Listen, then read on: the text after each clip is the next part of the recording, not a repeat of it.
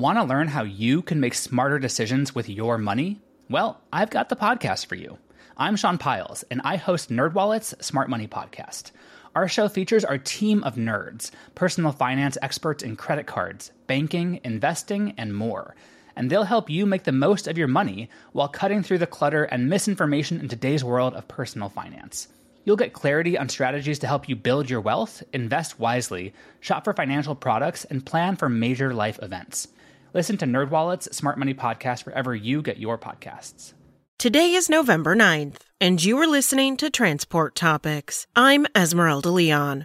The latest generation of advanced driver assist systems brings an even greater degree of safety to trucking. But will these new technologies be accepted throughout the industry? ZF's Julian Planchette says yes. To find out why, tune in to our Road Signs podcast at ttn.ws slash roadsigns96. Now let's dive into the day's top stories.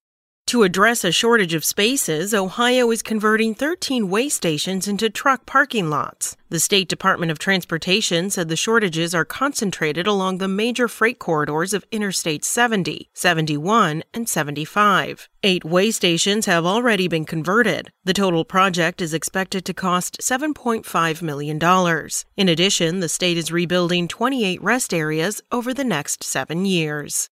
Aurora Innovation and Ryder System announced a strategic collaboration to pilot on site autonomous fleet maintenance. Ryder technicians will be embedded at Aurora's terminal in South Dallas to support the current pilot operations and prepare for commercial operation at scale.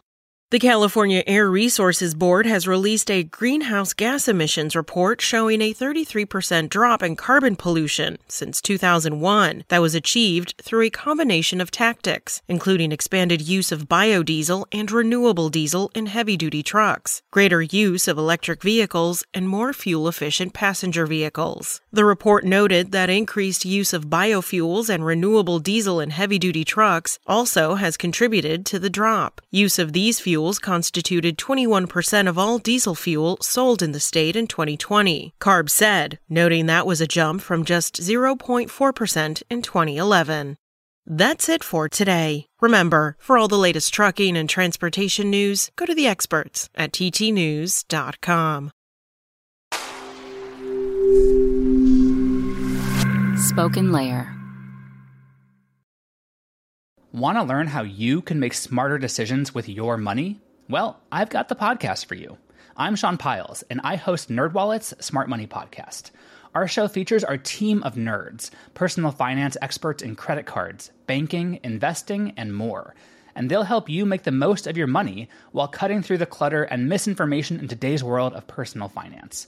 You'll get clarity on strategies to help you build your wealth, invest wisely, shop for financial products, and plan for major life events. Listen to NerdWallet's Smart Money Podcast wherever you get your podcasts.